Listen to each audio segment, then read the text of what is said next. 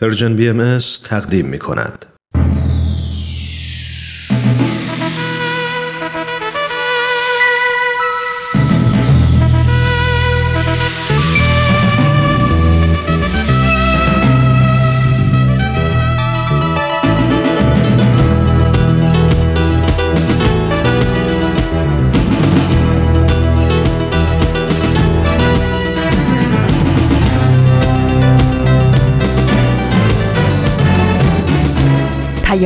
دوست. برنامه ای برای تفاهم و پیوند دلها.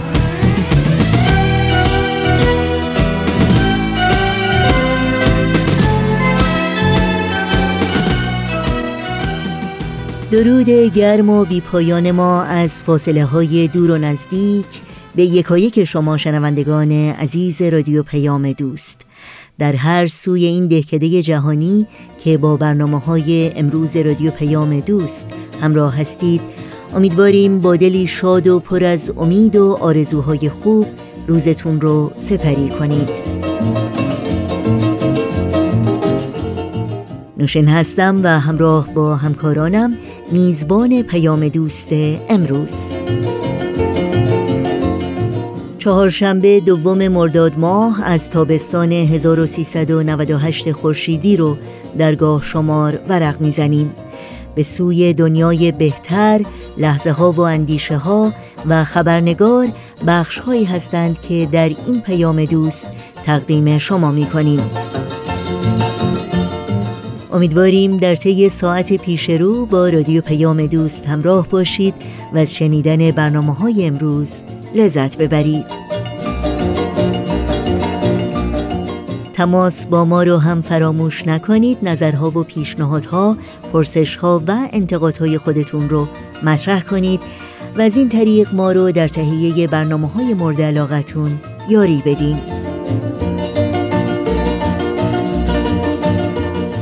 اطلاعات راه های تماس با ما و اطلاعات برنامه های رادیو پیام دوست در صفحه تارنمای سرویس رسانه فارسی باهایی در دسترس شماست. آدرس تارنمای ما هست www.persianbahaimedia.org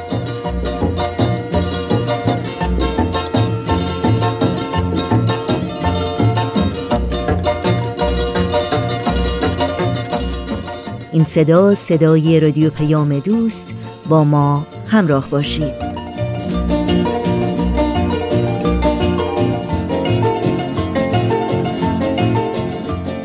شنوندگان عزیز پیام دوست امروز رو با بخش تازه از مجموعه به سوی دنیای بهتر آغاز می کنیم شما رو به شنیدن این برنامه دعوت می کنم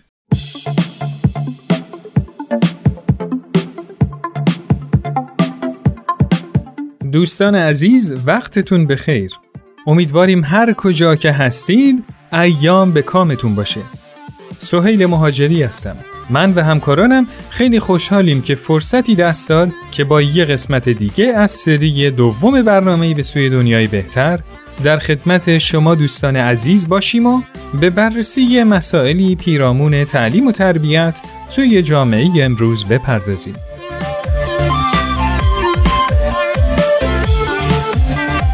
موضوع این قسمت از برنامهمون سیستم آموزشی و سهم اون در تربیت فرزندان هست. با ما همراه باشید.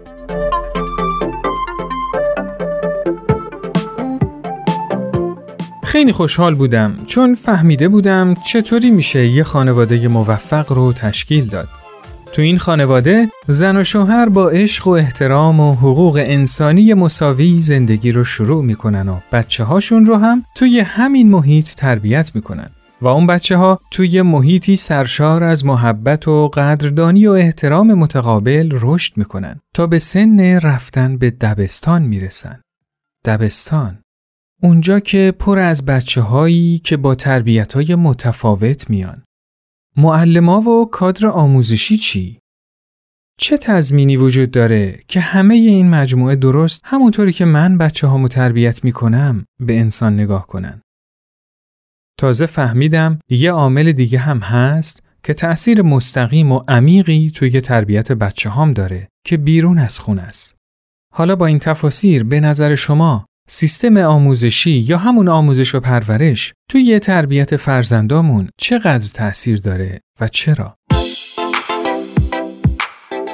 به نظر من سیستم آموزش پرورش رو تربیت فرزندانمون تاثیر داره. نمیشه گفت بی تاثیره ولی تاثیر اصلی رو نداره. چون که فرزندان ما 24 ساعته فکرشو کنید همیشه با پدر و مادرشون دمساز هستن زندگی می‌کنند. اصل تربیت رو از اونها می‌گیرن و از آموزش هایی که تو خونه پدر و مادر روشون انجام میدن. ولی البته وقتی بزرگتر میشن بستگی به این داره که چند ساعت در روز در اختیار آموزش پرورش قرار می‌گیرن. اونها هم یه الگوسازی دیگه ای روی بچه می‌کنن. ولی الگوسازی اصلی و پایه رو پدر و مادر ریختن. و بعد از اون میشه گفت تاثیر آموزش و پرورش خب خیلی زیاد هست ولی در درجه دوم قرار داره. سیستم آموزشی در تربیت فرزندان نقش بسیار مهم و موثری داره و حتی می‌تونیم بگیم که این سیستم می‌تونه نقش چاقوی دولبه رو بازی بکنه. چون محیط آموزشی به عنوان دومین محیطی هستش که بچه ها از تربیتی درش قرار می‌گیرن. حالا اگه این سیستم در خدمت ترویج یک نوع عقیده باشه می‌تونه نتایج مخربی رو در جامعه و خصوصا تربیت بچه ها ایجاد بکنه. و در این حال اگر از یک سیستمی که با دید باز با اصول و مبانی اخلاقی و انسانی هست. می‌تونه نقش مهمی در تربیت انسانهای مفید و در این حال روشن فکر داشته باشه. بر اساس تحقیقات روانشناس ها و جامعه شناس ها بعد از هشت سالگی پدر و مادر نقششون در تربیت فرزندانشون کاهش پیدا می‌کنه. یعنی هولهوش 20 درصد. بنابراین 80 درصد مابقی رو کودک از محیط اطرافش می‌گیره که سیستم آموزشی هم شاملش میشه و می‌تونیم از اینجا نتیجه بگیریم که قسمت عمده تربیت فرزندان ماها بستگی به سیستم آموزشی داره که اون کودک با دوستاش با معلمهاش در ارتباط هستش.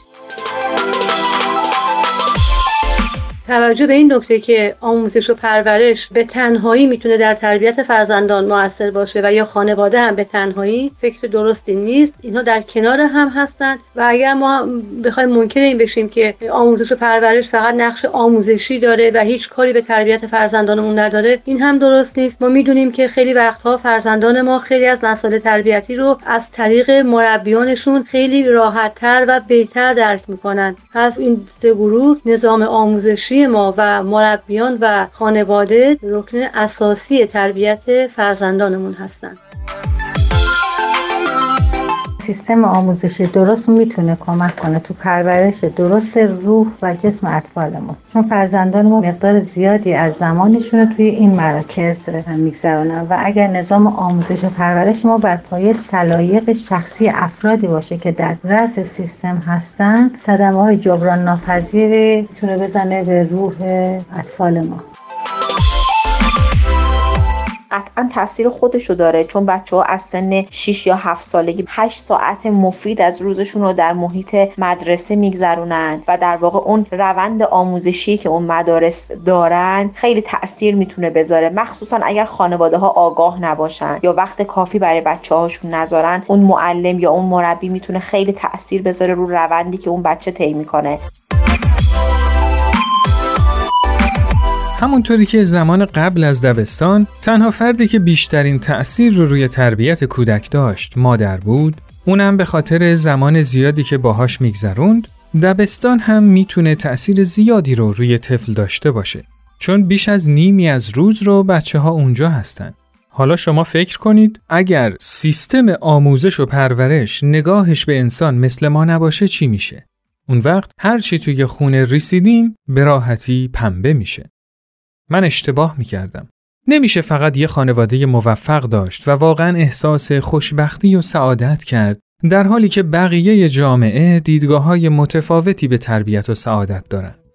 همونطوری که مسئول تربیت بچه ها توی خونه پدر و مادر هستن، تو جامعه هم برای ایجاد آسایش و پیشرفت و تعادل و هماهنگی بین مردم یه مسئول لازم داریم که به نظر من همون سیستم آموزشی یا آموزش و پرورشه.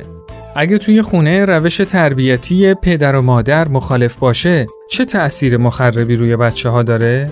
حالا شما تصور کنید بین روش های تربیتی خانواده ها و آموزش و پرورش هم تفاوت وجود داشته باشه. دیگه ببینید اون جامعه چه جامعه ای از در میاد. به نظر شما تو همچین جامعه ای میشه صلح و یگانگی و پیشرفت رو به وجود آورد؟ نظرات خودتون رو در رابطه با این موضوع برای ما ارسال کنید.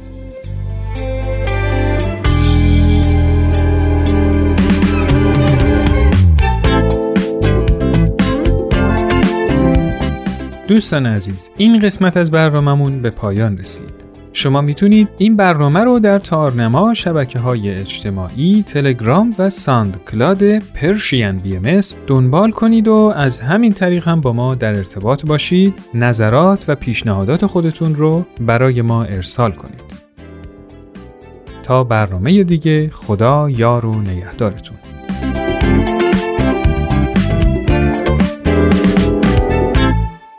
برنامه ای رو از مجموعه به سوی دنیای بهتر از رادیو پیام دوست شنیدید. با قطعه موسیقی پیام دوست امروز رو ادامه میدیم.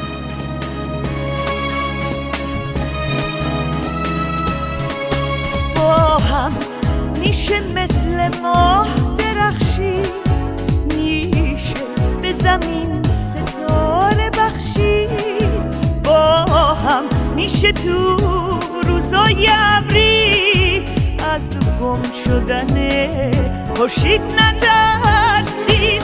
با هم میشه آفتاب و صدا کرد.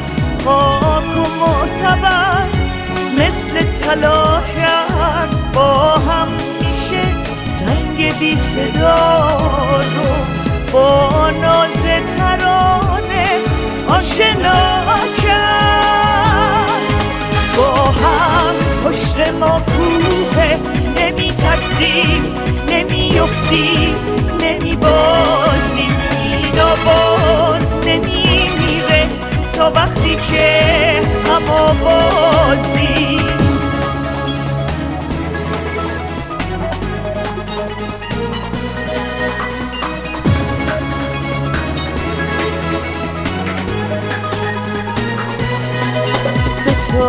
تازه قصه تا می‌خواد به تازه.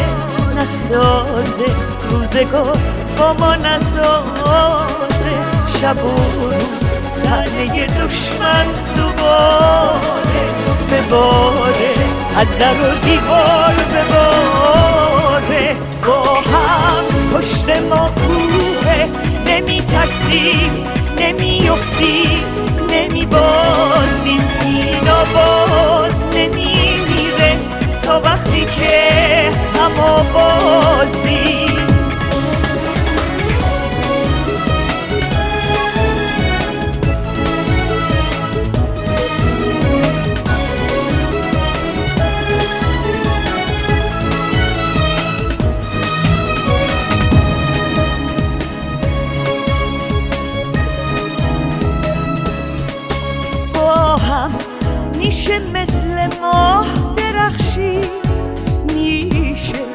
زمین ستاره بخشید. با هم میشه تو روزای ابری. از گم شدن خورشید نترسید با هم میشه آفتاب و صدا کرد. خاک و معتبر مثل طلا کرد. با هم میشه سنگ بی صدا رو با ناز ترانه آشنا کرد. با هم پشت ما کوه نمی ترسیم نمی افتی نمی بازیم اینا باز نمی میره تا وقتی که همه بازیم با هم پشت ما کوه نمی ترسیم نمی افتیم نمی بازیم اینا باز تا وقتی که همه بازیم با هم. اندیشه های خوب گاهی حاصل لحظه های کوتاه تأمل و تعمقه. لحظه ها و اندیشه ها مجموعه است از این گونه که در این ساعت از برنامه های امروز رادیو پیام دوست بخش کوتاهی از اون رو با هم میشنویم.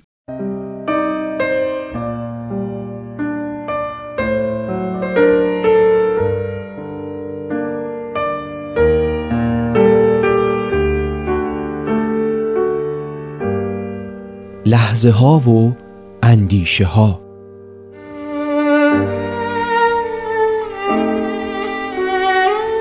خیلی وقتا برای هممون پیش اومده که دوست داشتیم یه نفر کنارمون باشه و به درد دلمون گوش بده. بدون اینکه بخواد نصیحت، قضاوت یا سرزنشمون کنه. بدون اینکه بهمون یادآوری کنه که اشتباه کردیم یا خطا از جانب ما بوده. خیلی موقع ها می‌خواستیم اون یک نفر سراپا گوش باشه از بالا تا پایین و فقط سرشو تکون بده و بگه می‌فهمم چی داری میگی. شاید همین الان یه نفر یه جایی توی این کره خاکی منتظر گوش های ماست که برای درد دلهاش پناه باشه.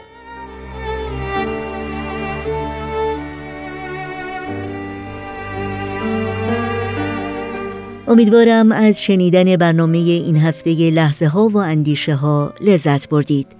همچنان در ادامه برنامه های امروز رادیو پیام دوست با ما همراه بمونید. مسیح حد اکثر تا سال 1847 خواهد آمد. سلام خواهر به موقع رسیدی. دردش زیاد است معطل نکنیم. بفرمایید تا برویم. از سریعتر پارچه تمیز حاضر کنیم. ابو محمد. امروز نمی‌خواهی از قائم موت خبر بگیری؟ بگذارید ببینم این جوان چه می‌گوید. ساکت باشید ساکت باشید ببینم بر اساس تاریخ نبیل زرندی. بیا با هم برویم. یقین دارم امروز چه خوابت مرا فلک خواهد کرد. با دیانت اسلام مخالفت کرده به من می‌گوید این دم شیر است. به بازی مگی سر عجیبی در شیراز است. روزهای شنبه با ما همراه باشید با نمایشنامه رادیویی نسیم عشق از پرژیم بی ام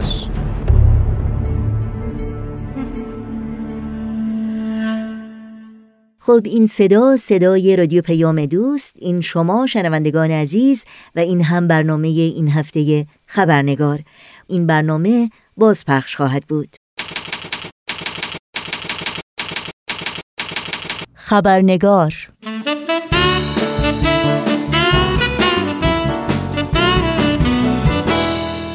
دوستان و دوستداران خبرنگار نوشین آگاهی هستم و با خوش آمد به شما خبرنگار این چهار شنبه را تقدیم می کنم. قبل از اینکه به بخش گزارش ویژه این برنامه بپردازیم و با میهمان خبرنگار به گفتگو بنشینیم نگاهی گذرا داشته باشیم به پاره از سرخطهای خبری در برخی از رسانه های این سو و آن سو و فراسوی ایران زمین.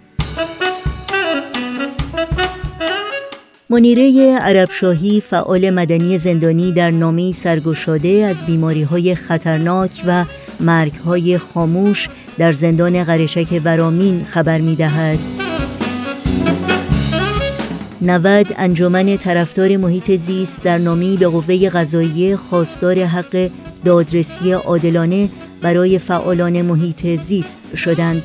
یک سال و نیم پیش وزارت اطلاعات سپاه پاسداران چند تن از فعالان محیط زیست را به اتهام اقدام علیه امنیت ملی بازداشت کرد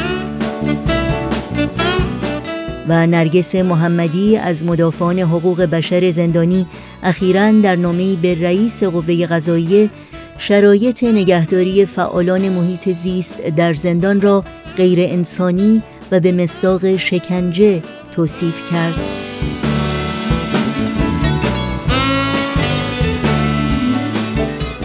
و اینها از جمله سرخطهای خبری برخی از رسانه ها در روزهای اخیر بودند.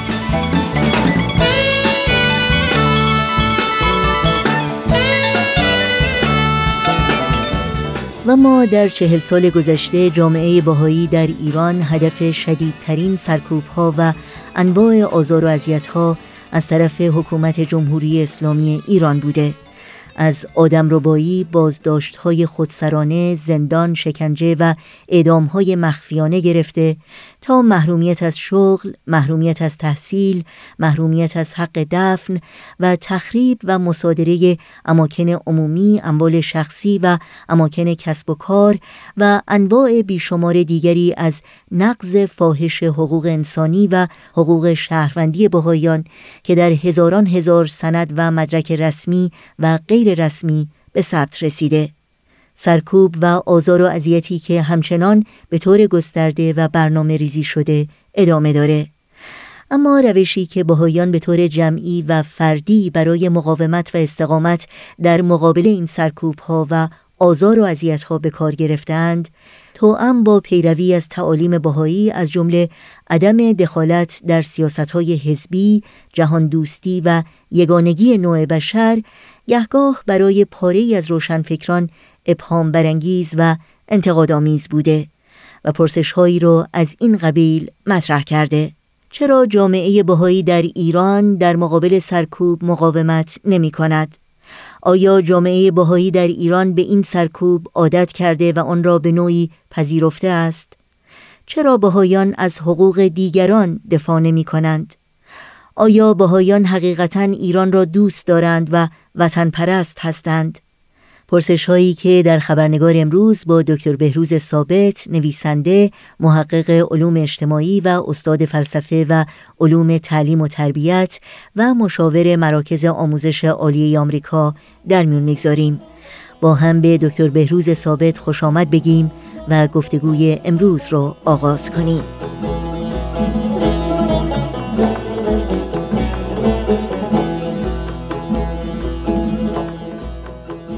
آقای دکتر بهروز ثابت به برنامه خبرنگار بسیار خوش آمدین. ممنونم از اینکه باز هم وقت عزیزتون رو به ما دادین و در برنامه این هفته حضور دارین. خیلی ممنون از این فرصت دوباره و ضمنا به تمام شنوندگان عزیز برنامه خبرنگار هم درود میفرستم. خیلی ممنونم. همونطور که شما هم می‌دونید چهل ساله که از پیروزی جمهوری اسلامی در ایران میگذره و بیش از چهل ساله که ما شاهد آزار و اذیت جامعه بهایی در ایران بودیم و نقض حقوق انسانی و حقوق شهروندی اونها.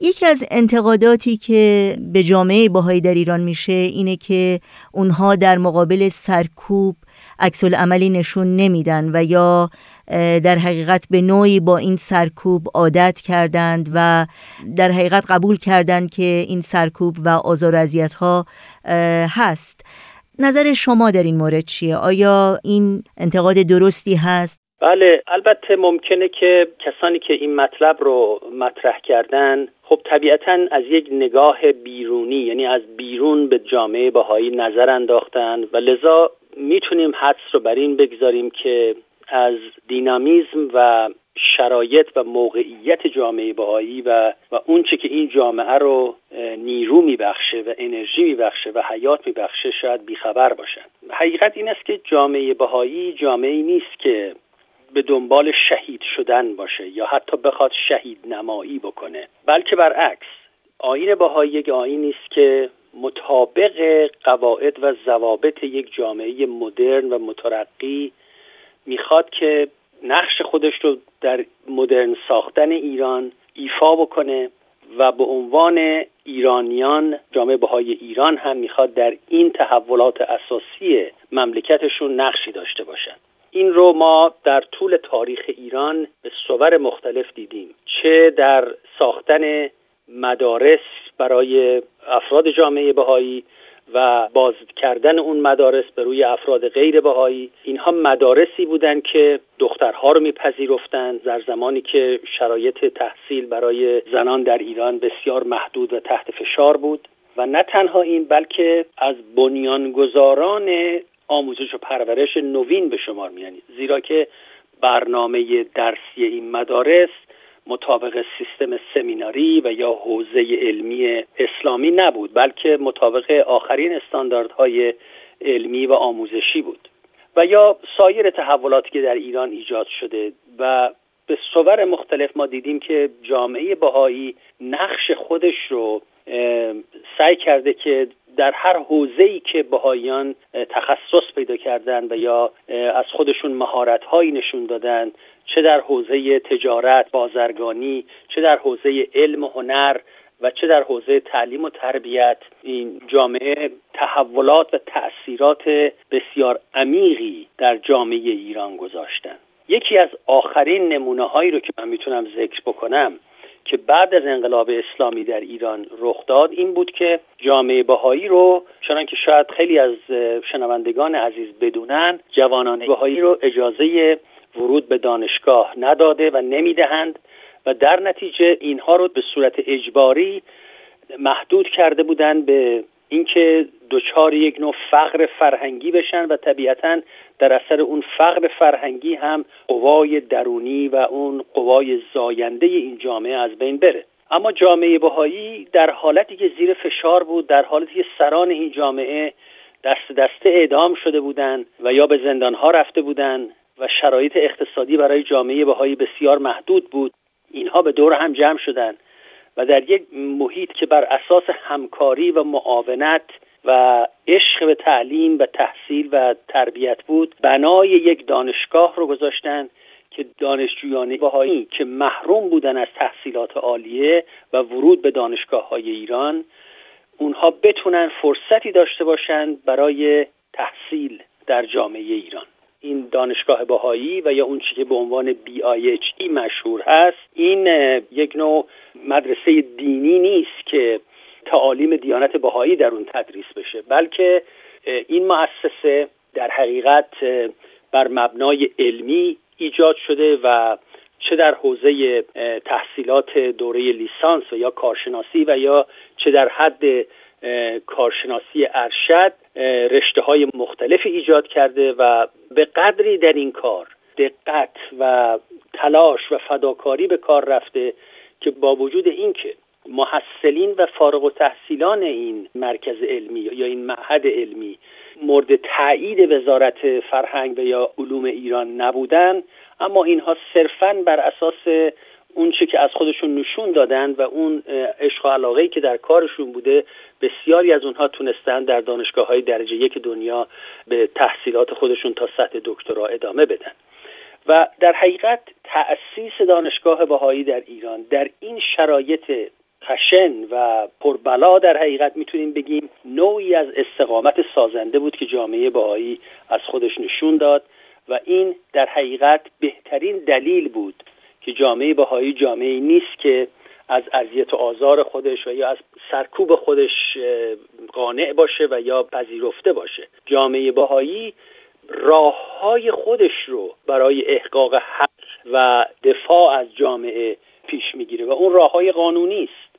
و اگر راه های قانونی در سطح مملکت بسته باشه به مؤسسات و نهادهای بین المللی شکایت می‌بره.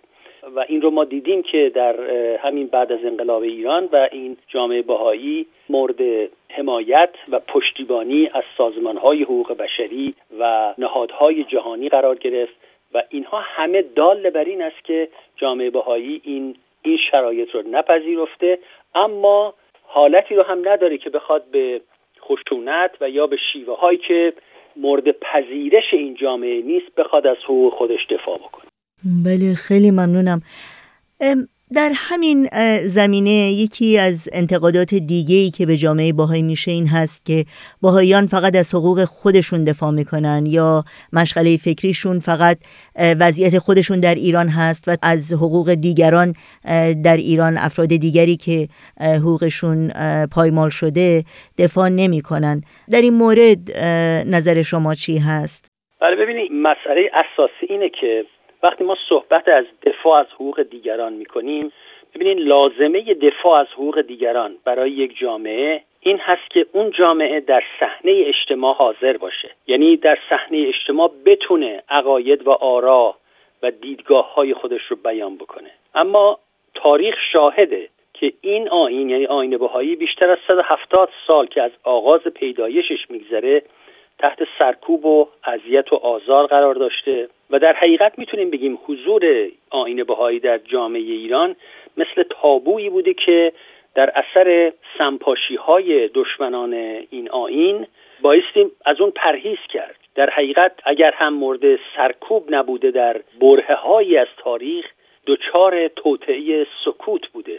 یعنی خواستن با سکوت کردن و بیاعتنایی که یه همچین جامعه اصلا حضور نداره در ایران بخوان این جامعه رو از بین ببرن. و لذا در چنین شرایطی انتظار اینکه جامعه بهایی بتونه یا می‌تونسته با آزادی دیدگاه خودش رو نسبت به حقوق سایر انسان ها و یا شرایط بهبود جامعه و یا مفهوم عدالت اجتماعی بیان بکنه. یه همچین توقعی قطعا بی انصافی صرف است. چرا که معمولا در شرایط مشابه تاریخی یعنی در جوامعی که در طول تاریخ به این طریق و یا با طرق شبیه این ایزوله شدن و مورد حمله و آزار قرار گرفتن و یا قربانی توطعه سکوت بودن اینها یک جلوه های شدید درونگرایی رو از خودشون نشون دادن و طبیعتا به خاطر مسئله حفظ و بقای خودشون لذا مصالح و شرایط اجتماعی و داخلی خودش رو در اولویت قرار دادن. اما جامعه بهایی نه تنها درونگرا نشده بلکه تا حدی که برایش امکان پذیر بوده در زندگی اجتماعی ایران و در جریان مدرن سازی این مملکت دست داشتن یعنی جامعه بهایی. موسیقیدانان بهایی آرشیتکت ها نویسندگان شاعران پزشکان معلمین اساتید بازرگانان ایران به شهادت نویسندگان و روشنفکران غیربهایی بیطرف مثلا دکتر عباس میلانی گفتن که این نخبگان جامعه بهایی نقش اساسی در تحول جامعه خفته و عقب افتاده ایران از اواخر قرن 19 تا حال ایفا کردن و همه اینها در شرایطی بوده که این جامعه نمی‌تونست یک کتاب چاپ بکنه نمی‌تونسته به صورت رسمی در یک روزنامه مقاله بنویسه نمی‌تونسته یک نمایندش بیاد در رادیو و تلویزیون دیدگاه های این جامعه رو در مورد مسائل اجتماعی بیان بکنه. در تحت چنین شرایطی جامعه بهایی تا اونجایی که تونسته سعی کرده مطابق شرایط و مقتضیاتی که در حقیقت حکمت این آین هست و راه و روش این آین هست سعی کرده که نقشی اساسی در تحول ایران در تحول جامعه ایران در تعلیم و تربیت کودکان ایرانی و در بهداشت و سلامت مردم ایران داشته باشه. جامعه بهایی به هیچ وجه جامعه درونگرا نبوده که صرفا مصالح خودش رو در نظر داشته باشه. چرا که تعالیم اساسی این آین که در حقیقت دینامیزم و خلاقیت این آین از اونها میاد بر این نکته تاکید داره که رستگاری هر انسان وابسته به رستگاری تمام انسان ها و تمام نوع بشر است. لذا طبیعتا این جامعه نمی‌تونه صرفا مسائل خودش رو مورد نظر قرار بده. یعنی منظورتون اینه که همین استقامت بر باورهایی که در آین باهایی هست مثلا یگانگی نوع بشر و یا خدمت به نوع انسان این خودش یک نوع در حقیقت دفاع از حقوق همه انسان ها هست. چه در ایران و چه برای مرزهای ایران. اینها باورهای کلی هستند که باهایان در ایران بهشون متمسک بودند و پافشاری کردند. بله کاملا. یعنی اصول اساسی دیانت باهایی بر اساس وحدت نوع انسان بر اساس رفع تعصبات ملی نژادی مذهبی و امثال اینهاست. بر اساس تعلیم و تربیت اجباری و عمومی برای زن و مرد.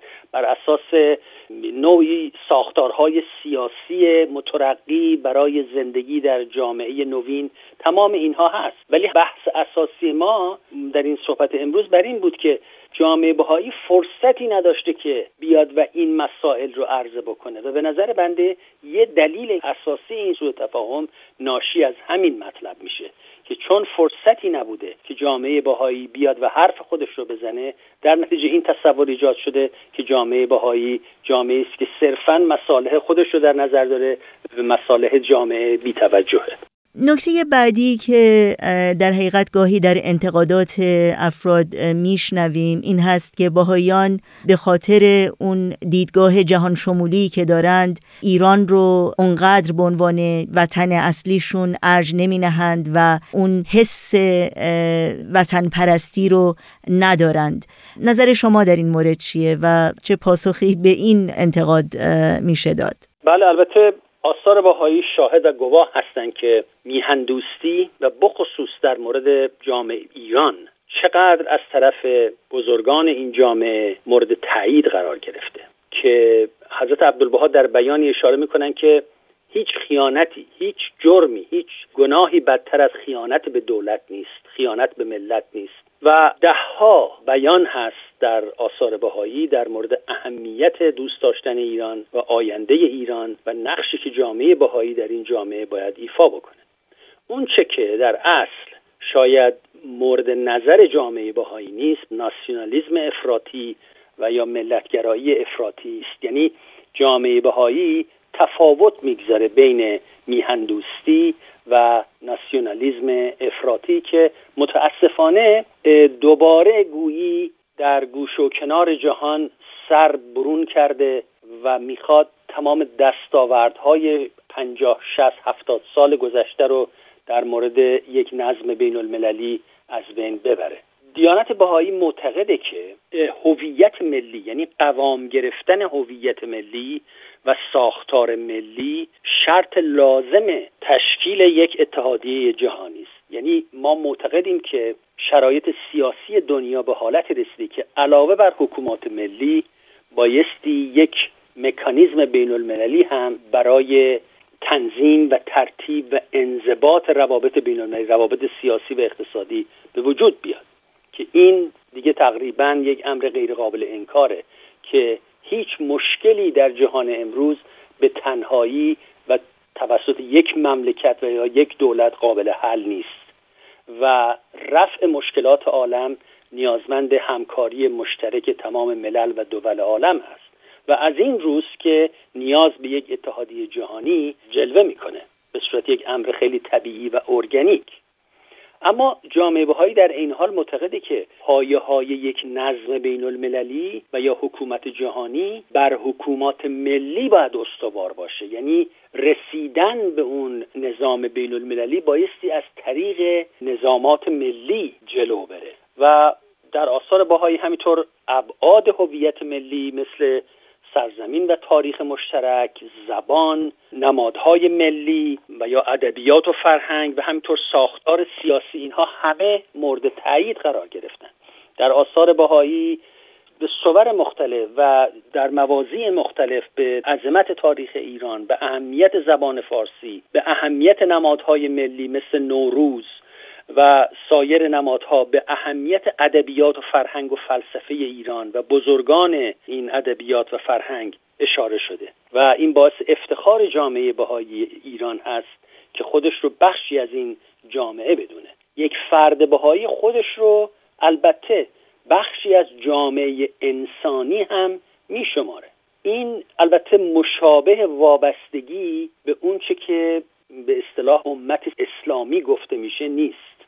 یعنی باعث یک فرقی اینجا گذاشت. به چند دلیل وابستگی یک بهایی به جامعه انسانی به دلایل مختلف این تفاوت هست از جمله اینکه این وابستگی جنبه سیاسی نداره. در حالتی که وقتی اشاره به امت اسلامی میشه این در یک بعد سیاسی صورت می‌گیره و مفهومی است که در حقیقت در اسلام سیاسی رادیکال به وجود میاد که در اون حالت امت اسلامی رو در مقابل جوامع غربی قرار میده. لذا این سوء تفاهم نباید در بعضی ها پیش بیاد که این جهان بینی بهایی شبیه اون چه که امت اسلامی گفته میشه هست. اینطور نیست. و یا چنان که از دیدگاه های مارکسیستی به اصطلاح لغت خلق به جاش می‌گذارن خلق های جهان. این هم باز یک بعد محدود داره. این هم مورد نظر جهانبینی بهایی نیست. چرا که هویت جهانی از دیدگاه بهایی فارغ از دستبندی های سیاسی و حزبی است. فرد بهایی خودش رو دارای پیوندهای معنوی و عقیدتی با بهایان سایر کشورها می‌دونه. اما ملیت او تابع شرایط جغرافیایی و تاریخ مشترک کشوری است که در اون به دنیا آمده رشد کرده و تابعیت اون رو کسب کرده. لذا می‌بینیم اینجا فرق هست. اون چه که افراد باهایی رو در سرزمین های مختلف مرتبط می‌سازه پرهیز از ناسیونالیزم افراطیه که به معنای چی به کار میره؟ به معنای ضدیت با سایر ملل. این جنبه رو یعنی ما می‌تونیم بگیم بخش مشترک هر فرد بهایی است که در هر سرزمینی زندگی می‌کنه. ولی خارج از اون شرایط و مختزیات تاریخی جغرافیایی اجتماعی اون مملکت ملیت اون فرد رو مشخص می‌کنه.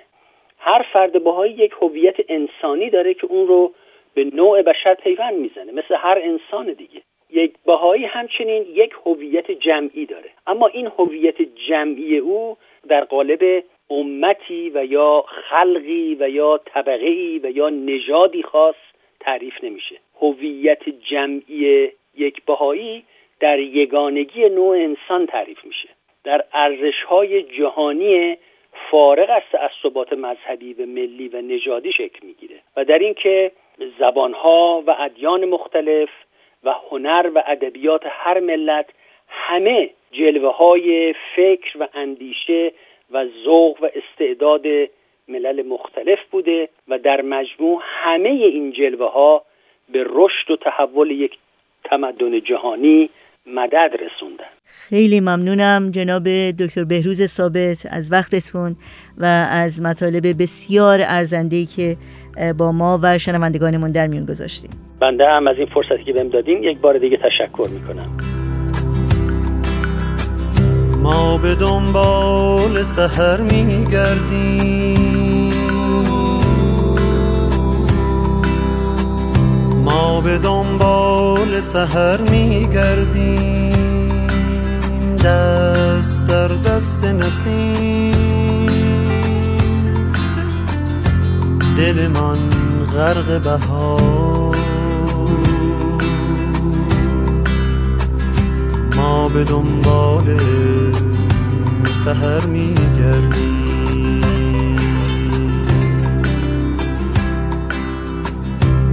به دنبال سهر میگردیم. ما به دنبال سهر میگردیم. دست در دست نسیم. دل من غرق بهار. ما به دنبال سهر میگردیم هر کجا نوری هست باید آنجا را گشت شاید آن چشمه نور روزنی باشد از این آخر شب.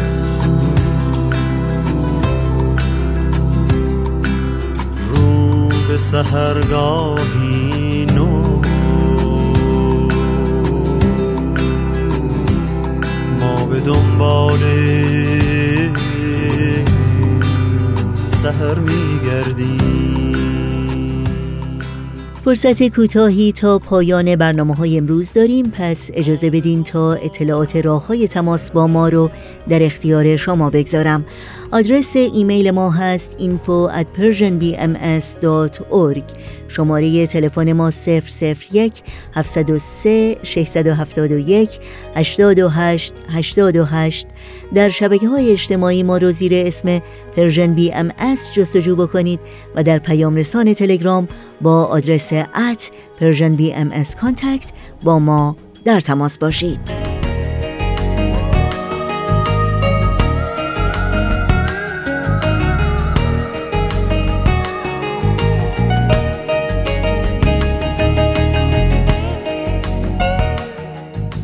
در اینجا به پایان برنامه های این چهار شنبه رادیو پیام دوست می رسیم همراه با بهنام مسئول صدا و اتاق فرمان و البته تمامی همکارانمون در بخش تولید رادیو پیام دوست از همراهی شما سپاس گذاریم و خدا نگهدار میگیم. تا روزی دیگر و برنامه دیگر شاد و پیروز باشید.